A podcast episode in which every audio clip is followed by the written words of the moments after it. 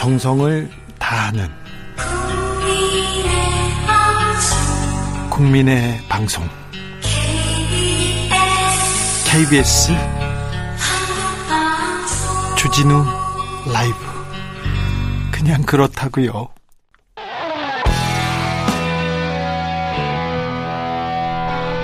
스치기만 해도 똑똑해진다. 드라이브 스루 시사 주진우 라이브.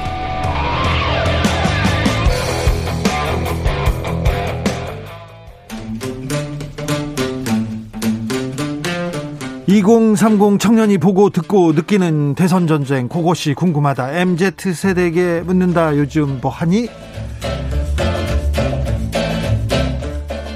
2030 청년 정치인 어벤져스 모였습니다. 청벤져스라고 해볼까요? 한 분 한분 직접 만나보겠습니다. 먼저 권지훈 위원장. 네, 안녕하세요. 저 청년선대위원장 권지웅입니다. 더불어민주당입니다. 아, 그렇죠. 네, 잘 몰라요. 네, 권지웅 네, 네. 위원장님 네. 잘 몰라요. 자신, 자신을 잘 홍보하기 바랍니다. 네. 두 번째 김용태 최고위원. 안녕하십니까. 국민의힘 김용태 최고위원입니다. 이번에 네. 선대위에서 부위원장 맡고 있습니다. 네, 이분은 또 각별하게 어, 이준석 대표 이혁관도 맡고 있습니다. 자, 그리고 강민진 대표. 네, 안녕하세요. 청년정의당 대표 강민진입니다. 네, 스튜디오가 환합니다. 아, 활력 있고요. 너무 기분이 좋습니다.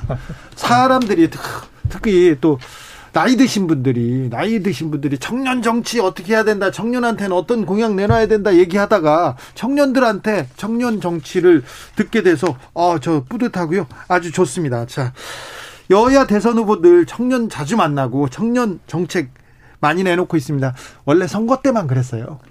대선 때는 항상 그래요. 정치인들 젊은이가 중요하다 그랬었는데 이번엔 좀 특별히 청년 정치, 청년 정책이 더 주목을 받고 있는 것 같습니다. 자, 각 대선 후보들의 대선 출사표, 청년 정책 어떻게 보고 계신지요? 청년들은 어떻게 보고 계신지 어, 먼저 누구 얘기부터 만나볼까요? 권지웅 네네. 위원장님. 네. 아 이번 선거 어떻게 보고 있냐면, 이번 네. 대선 후보들의 청년 정책 어떻게 보고 계십니까? 뭐 일단 제가 더불어민주당이긴 해서 그런 네. 것도 있지만 지금 저는 지금 시대에 가장 풀어야 될 문제 불평등 문제인 것 같아요. 네. 그리고 또 하나 더는 어, 거짓이 아니라 그리고 하는 척만이 아니라 정말로 변화를 만들어낼 어떤 정책 이런 것이 핵심인 것 같은데 그런 면에서는 현실 가능성이나 아니면 그 전에 집행해왔던 경력이나 이런 것들이 있는 이재명 후보의 정책이 좀 설득력 있지 않을까 싶습니다. 윤석열 후보의 청년 정책은요? 저는 그러니까 사실은 예를 들면 원가 주택 이런 걸 이야기하고 있는데 그건 이제 과거에 계속 했던 것이에요. 그러니까 새로운 해법이 아닌데 계속 새로운 것처럼 이야기를 하고 있어서 그냥 그 전에 했던 걸 그대로 한다에서 크게 벗어나지 않습니다. 자, 그러면 국민의힘 김용태 네.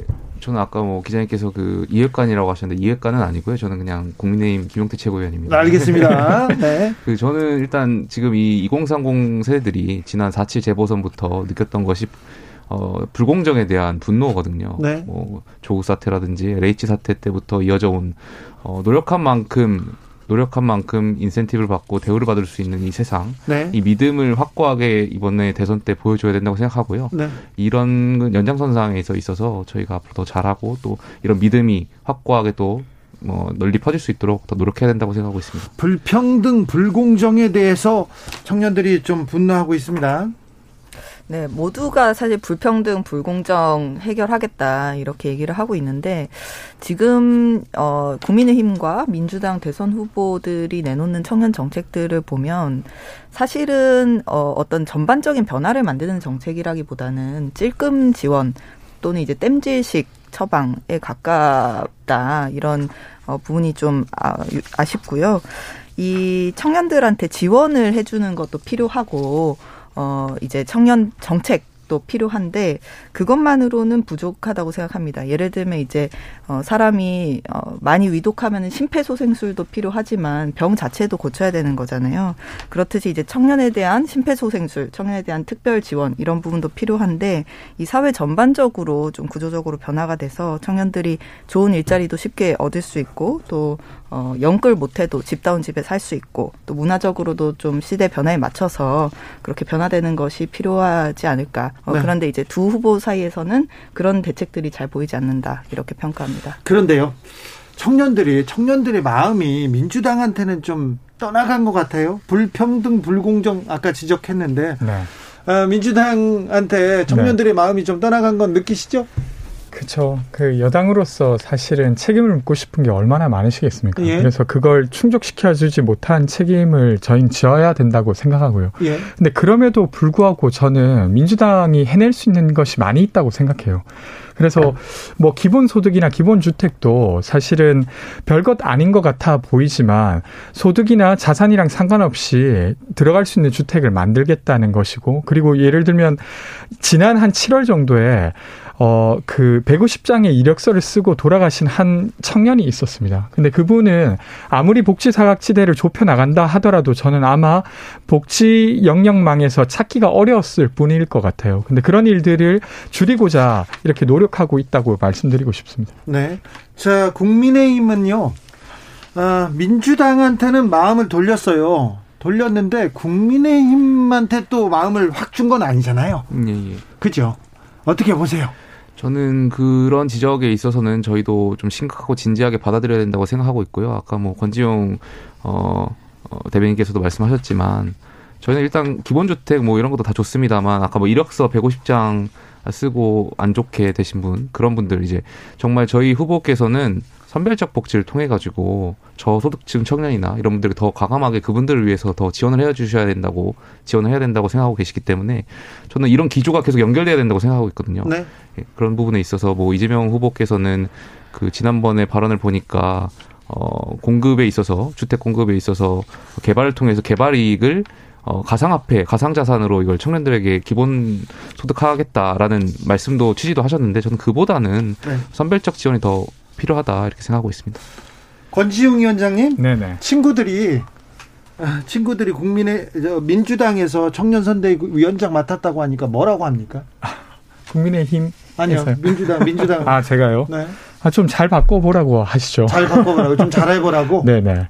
어쨌든 민주당에게 제일 좀 답답한 부분은 너희 안 변할 거지? 이런 느낌이잖아요. 너 이렇게도 안 변하고 저렇게도 안 변하는 것 같은데 이제 좀 변했으면 좋겠어. 제발 변하면 너희를 지지해줄 마음도 없진 않아라고 하는 것 같아요. 그래서 네. 그걸 너가 좀 만들어 이렇게 네, 하는 그렇습니다. 것 같습니다. 네. 예전에는 어, 젊은 사람들이 진보당 그리고 정의당 지지하는 사람들이 많았어요. 그런데 지금은 정의당을 대안이라고 대안이라고 생각하지 않는 것 같아요. 이건 좀 아픈 부분입니다. 청년 정의당. 네, 아, 더 많은 국민들이 우리 정의당을 지지할 수 있도록 네. 저희가 이제 최선을 다해야 할 것이고요. 어, 다만 이제 지금 정의당 지지층을 보면요. 이 20대의 지지율이 다른 어느 세대의 지지율보다 높습니다. 한 두 배 정도 차이가 나거든요.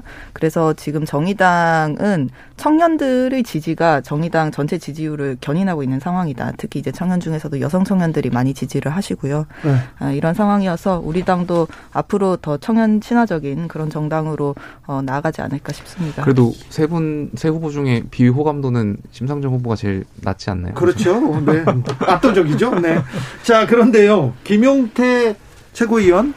네, 네. 청년들이 왜 정치권에 왜 기성세대들을 이렇게 믿지 못하는 걸까요? 뭐 어디에서 실망했을까요? 글쎄요, 그 좋은 학벌을 가지고 좋은 또 권력을 가지고 그동안 앞뒤가 다른 분들을 많이 봐왔던 것 같아요.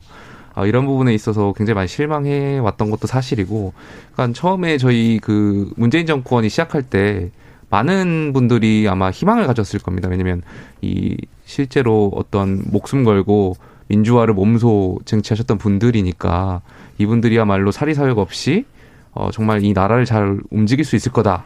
이끌 수 있을 거다에 대한 희망이 있었는데 실제로 지난 4년간 그렇지 않았거든요. 여기에 대해서 굉장히 많은 청년들이 분노를 김용태 의원 민주당은 이 정권은 뭘 그렇게 잘못한 것 같습니까? 그러니까 앞뒤가 달랐다는 거죠. 앞뒤가 위선, 달랐다. 위선적이었다 이렇게 보는 것 같습니다. 어떤 측면에서 어떤 사건이? 뭐 조국 사태만 한다고라도 그렇고요. 예.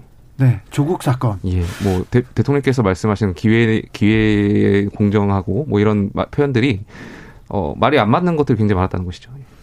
저는 그런 지적은 뼈 아프게 받아들이고 있습니다. 그러니까 실제로 그러니까 민주당이 잘한 거 많죠.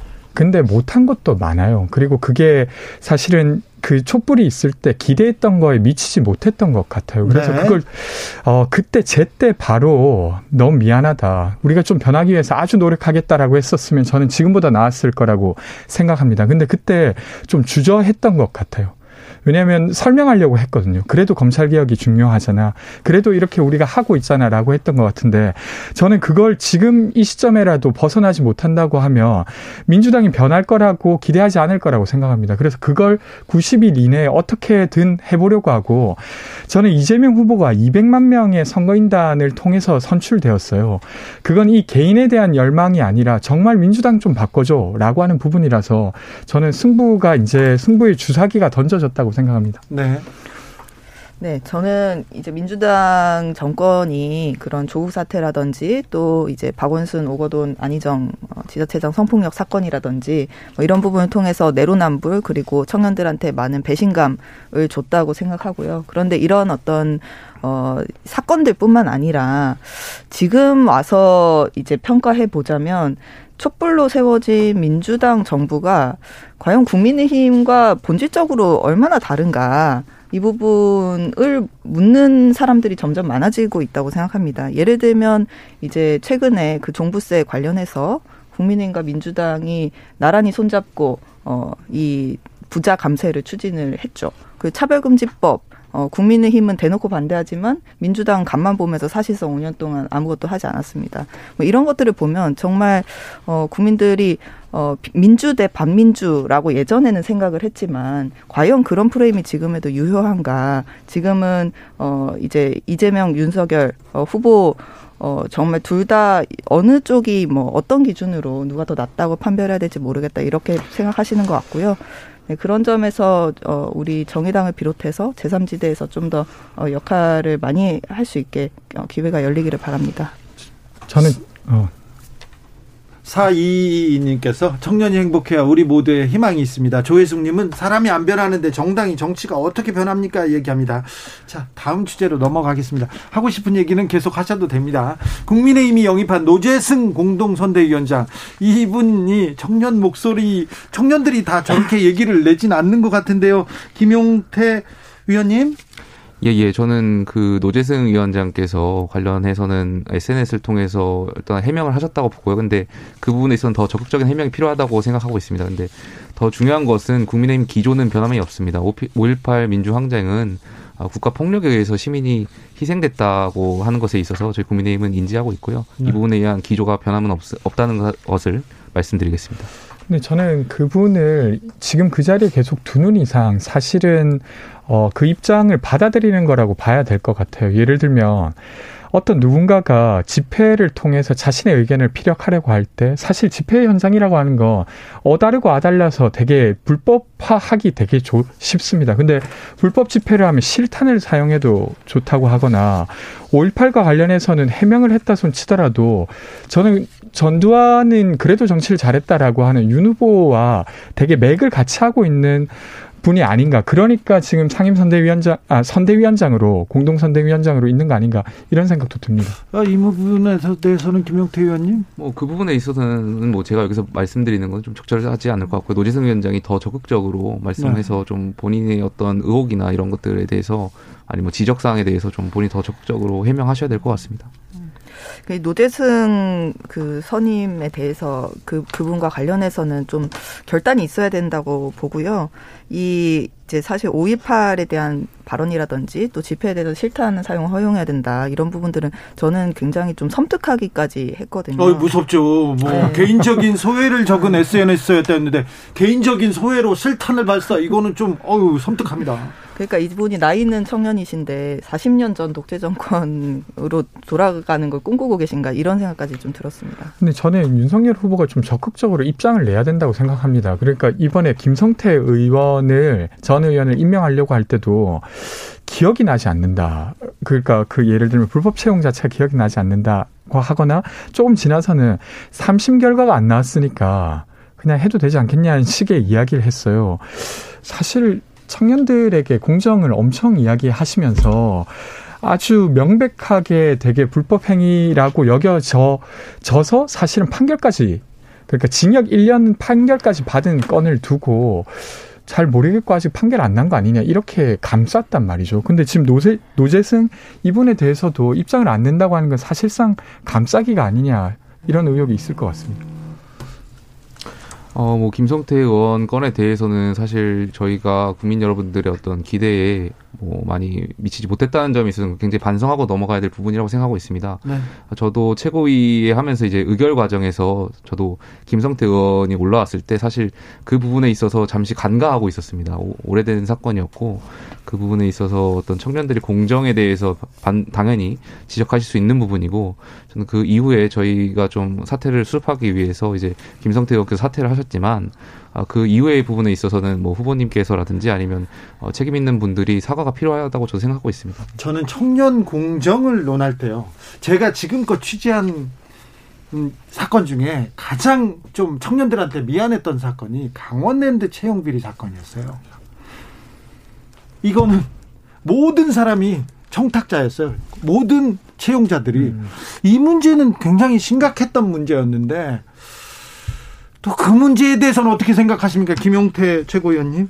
뭐 그 문제에 있어서 어쨌든 지금 법원 판결이 무죄 판결로 난 걸로 제가 알고 있어서 권성동 사무총장 예예 예. 그 부분에 있어서는 뭐 법원의 판결을 전 따라야 된다고 생각하고 있고요. 그분이 어떻게 어떤 혐의에 그 연루됐고 어떻게 무죄를 받았는지에 대해서는 자세한 거는 저도 한번 다시 확인 확인 확인해 봐야 될 것, 확인해 봐야 될 것 같습니다. 근데 저희가 중요한 것은 그렇습니다. 민주당하고 다르다는 것은 저희가 실수를 할 수도 있습니다. 저희 후보나 저희 당이 부족한 부분도 있고요. 근데 저희는 어쨌든 그 과정에 있어서 인정하고 바로바로 해, 사태를 해결하려고 하고 있는 이 자세가 있거든요. 그런 부분 노력하고 있으니까 그런 네. 부분 좀 많이 지켜봐 주셨으면 좋겠습니다. 근데 사실은 권성동 의원 건은 지금까지 맨 마지막 판결 자체가 무죄일 뿐이지만 어, 되게 그것이 그러니까 아주 직접적인 영향을 미쳤느냐 아니냐가 좀 남아 있을 뿐 사실 그런 행위를 했다는 건 거의 다 확인되었습니다. 근데 그걸 뻔히 알고도 지금 채용을 그러니까 계속 어, 되게 주요 요직에 쓰고 있는 거잖아요. 그 사실은 저는 무시하는 행위라고 생각합니다. 불법 채용 정도는 권력자면 할 수도 있지라고 하는 메시지로 읽힐 우려가 저는 충분히 있을 것 그런 같습니다. 그런 지점은 전혀 아니고요. 네. 그렇게 해석은 안 하셨으면 좋겠습니다. 예. 네, 이 채용 비리 문제가 이렇게 권력자들까지 다 얽혀서 많이 발생을 하는데 어, 이 막상 채용 비리를 막기 위한 입법을 해야 되는 국회의원들이 지금 책임을 다하고 있지 않은 부분이 있고요. 그러니까 예를 들면 이제 채용 비리 자체를 처벌하는 법이 지금 없습니다. 그래서 김성태 의원 케이스 같은 경우도 이 채용 청탁을 받아서 부정 채용을 해준 사람은 벌을 받았는데 그 채용을 청탁한 사람 은 이제 무죄다 이런 식으로 판결이 난 바가 있잖아요. 네네. 이런 부분이 입법 공백이고 지금 채용비리 처벌법이 어 저희 정의당에서 발의가 돼 있으니까 네. 민주당 국민님 둘다 응답하시기 바랍니다. 요즘 청년들이 웃을 일이 별로 없는 것 같습니다. 경쟁도 심하고요. 원래 세 분들 사석에서 이렇게 진지하진 않죠. 뭐 예. 뭐 둘 어, 서로 서로 좀 만나서 술도 먹고 그렇습니까? 아직 술까지 못 먹었는데 못 그래도 인사는 하고 네. 네. 오며 가면 인사하고 그렇습니까? 예. 정책 대결도 하고 뭐, 뭐 정책 대결은 따로 해야 되는데 자, 한번 시켜주시면 돼요. 자, 민주당 그 한번 시켜달라고요? 네. 자, 코로나가 조금 잠잠해지면 네, 네, 제가 한번 자리를 마련하겠습니다. 자, 지나가면서 네. 얘기할 거 아니에요. 민주당은 국민의힘, 야, 니네 뭐는 잘하고 있어. 근데 뭐는 부족해. 이렇게 얘기하고 싶은 부분이 있습니까? 그러니까 국민의힘은 그래도 네. 청년들이랑 소통하려고 노력하는 것 같아요. 그래서 그건 잘하고 있고. 과거에 없던 일입니다. 굉장히 노력하고 있는 게 있습니다. 네. 네. 그래서 저희가 이제 그 부분은 더 배우겠다 이렇게 되고. 네. 근데 실제로 윤석열 후보가 대통령 후보지 않습니까? 근데 후보를 계속 숨기고 있어요. 사실상 최근에 후보가 제대로 발언하거나 이런 것이 없고 계속 누군가에게 둘러싸여서 후보를 계속 숨겨내고 있는 이것은 시민들 입장에서 사실은 후보를 보고 결정하는 거고 후보에게 우리의 권력을 위임하는 건데 정작 그 사람들은 숨어 다니고 그래 그 전에 했던 발언에 대한 사과도 없지 않습니까? 전혀 그래서. 그렇지 않습니다. 저희 후보께서 뭐 숨어 다닌다고 말씀하시는데 뭐 오늘 9시에 21시에도 저희 대표와 후보께서 마포에서 또 시민분들 찾아뵙는 일도 있고요. 전혀 뭐 숨어 다닌다는 얘기는 좀 아닌 것 같습니다. 그 제가 알고 있기로는 한 번도 라디오 출연을 안 했다고 들었어요. 그러니까 예를 불러주셔야 되는 거 아닙니까? 아니 되게 많은 분들이 불러주고 있어요. 부르고 있는데 안 나옵니다. 네. 많이 부르실 것 같은데. 이제 그러니까 오시겠죠. 이게 윤핵관이라고 하는 이야기가 왜 나왔냐면 사실 이핵관 이건 저는 안 맞다고 생각합니다. 왜냐하면 이준석 후보가 숨어 다니거나 이런 상태에서 핵심 관계자를 통해서 말을 흘릴 때나 이런 핵관이라고 하는 게 따라 붙는데 아, 이준석 대표는 본인이 다 말을 그렇죠. 합니다. 그러니까 이핵관이란 말은 없는 말이죠 실체가. 근데 윤핵관이란 말이 왜 나오게 됐냐라고 하면 본인이 자기의 생각을 직접 말하는 공간이 계속 줄어들고 그 이야기를 계속 물어 물어 주변에 있는 사람들을 통해서 듣고 있는 거예요. 그러니까 저는 이렇게 정치하면 시민들이 결정하게 되게 어려워진다고 생각합니다. 음, 네. 저 국민의힘에 대해서 잘했다고 생각하는 거는요. 네. 일단 30대 당대표를 뽑은 거 잘하셨습니다. 어, 그렇죠. 엄청난 변화죠. 네. 그런데 윤석열 후보가 대선 후보가 돼서 말짱 도루묵이 된 거 아닌가. 자 어떻게 생각하십니까? 뭐, 저도 뭐 민주당에 대해서 잘하고 있는 점 말씀드리면 네. 저는 뭐 참 부러운 점으로 쇼를 참 잘하는 것 같습니다. 쇼를 또 예, 저희가 되게 많이 좀 이건 이건 차례죠. 진짜 장점입니다. 뭐 정치는 쇼맨십이 필요하고 아 정치는 쇼다. 저희는 네. 많이 본받아야 된다고 생각하고 있습니다. 네 그래요. 그리고 또 이거는 부족하다. 앞뒤가 좀 다르다는 거 아까 계속 지적했지만 네. 뭐좀 더 진정성 있게 청년들에게 다가가야 되지 않을까 생각하고 있습니다. 자 그러면요 자기 후보가 자기 후보가 어 다른 후보 다른 당 후보보다 이건 낫다. 좀 자랑하고 갑시다. 먼저 윤 먼저 윤석열 후보 저희 후보님은 뭐 많은 언론도 그렇고 많은 청년들이 사실 지적하는 부분도 아쉬운 점도 있습니다. 있습니다만 저희 후보님께서 가지고 있는 장점은 포장하거나 뭐 더 채우려고 하지 않는다는 것이죠. 그러니까 그분이 갖고 계신 어떤 헌법을 지키고자 하는 소신, 뭐 원칙을 지키고자 했던 원칙주의자였다는 그것이 저는 더하고 말고 뺄 것도 없이 그분이 가지고 있는 그 스토리 자체가 2030이 원하는 거라고 생각되고요. 또 잘못한 것이 있으면 고치려고 많이 노력을 하시는 것 같아요. 저희 지난 일주일 동안 이준석 대표와 비공개 일정을 할 때도 후보께서 직접 울산으로 내셔, 내려오셔가지고 뭐 사태를 해결하려고 하시고 본인이 잘못한 것이 있다면 과감하게 바꾸려고 하시려고 했던 그런 노력들이 저는 좋은 점수를 드리고 싶습니다. 권지웅 아 네네. 저는 이재명 후보 같은 경우는 그래도 희망 고문 하지 않고 변화를 만들어내려고 하는 의지 자체는 시민들이 많이 믿어주시는 것 같아요. 그리고 거기에다가 이제 불평등에 대한 입장이 아주 강하다고 저는 생각하는데요. 도시사를 할 때 올해 처음으로 갔던 일정이 뭐였냐면요. 그냥 먹거리 드림 코너에 가는 거였어요. 그러니까 소득이 없거나 어떤 어려움에 처해진 사람들이 먹거리가 없을 때 그냥 가지고 갈 수 있게 하는 것에 첫 일정으로 갔던 거죠. 그러니까 뭐 무상 교복이라든지 성남 의료원이라든지 일관되게 좀 더 약자화된 사람들 입장에서 설려고 하는 점 자체는 아주 좀 높이 살 만하지 않나 싶습니다. 그러니까 이런 점을 저희가 배워야 된다니까요. 이런 쇼맨십이나 이런 것들 있잖아요. 강민진 대표. 그 아까 민주당 칭찬 못 해드렸는데 네. 어, 민주당에서 요즘 청년 영입 뭐 많이 하시고 네. 뭐 그렇게 하시는 거 네. 어, 좋다고 생각하고요. 근데 너무 장식품으로만 활용하는 거 아니냐, 쓰다 버리는 거 아니냐, 뭐 이런 생각이 듭니다. 네. 일단 심상정 후보의 장점은요. 어, 우리 심상정 후보는 범죄 의혹이 없습니다. 알겠습니다. 그리고 심상정 후보가 되면 주 4일째가 됩니다. 자, 청년들 얘기 들어봤습니다. 권지웅, 김용태, 강민집 감사했습니다. 네. 한번 더 들어가겠어요? 감사합니다. 고맙습니다. 고맙습니다. 오늘 돌발 퀴즈의 정답은 베이징이었습니다. 저는 여기서 인사드리고 내일 오후 5시 5분에 돌아오겠습니다. 지금까지 주진우였습니다.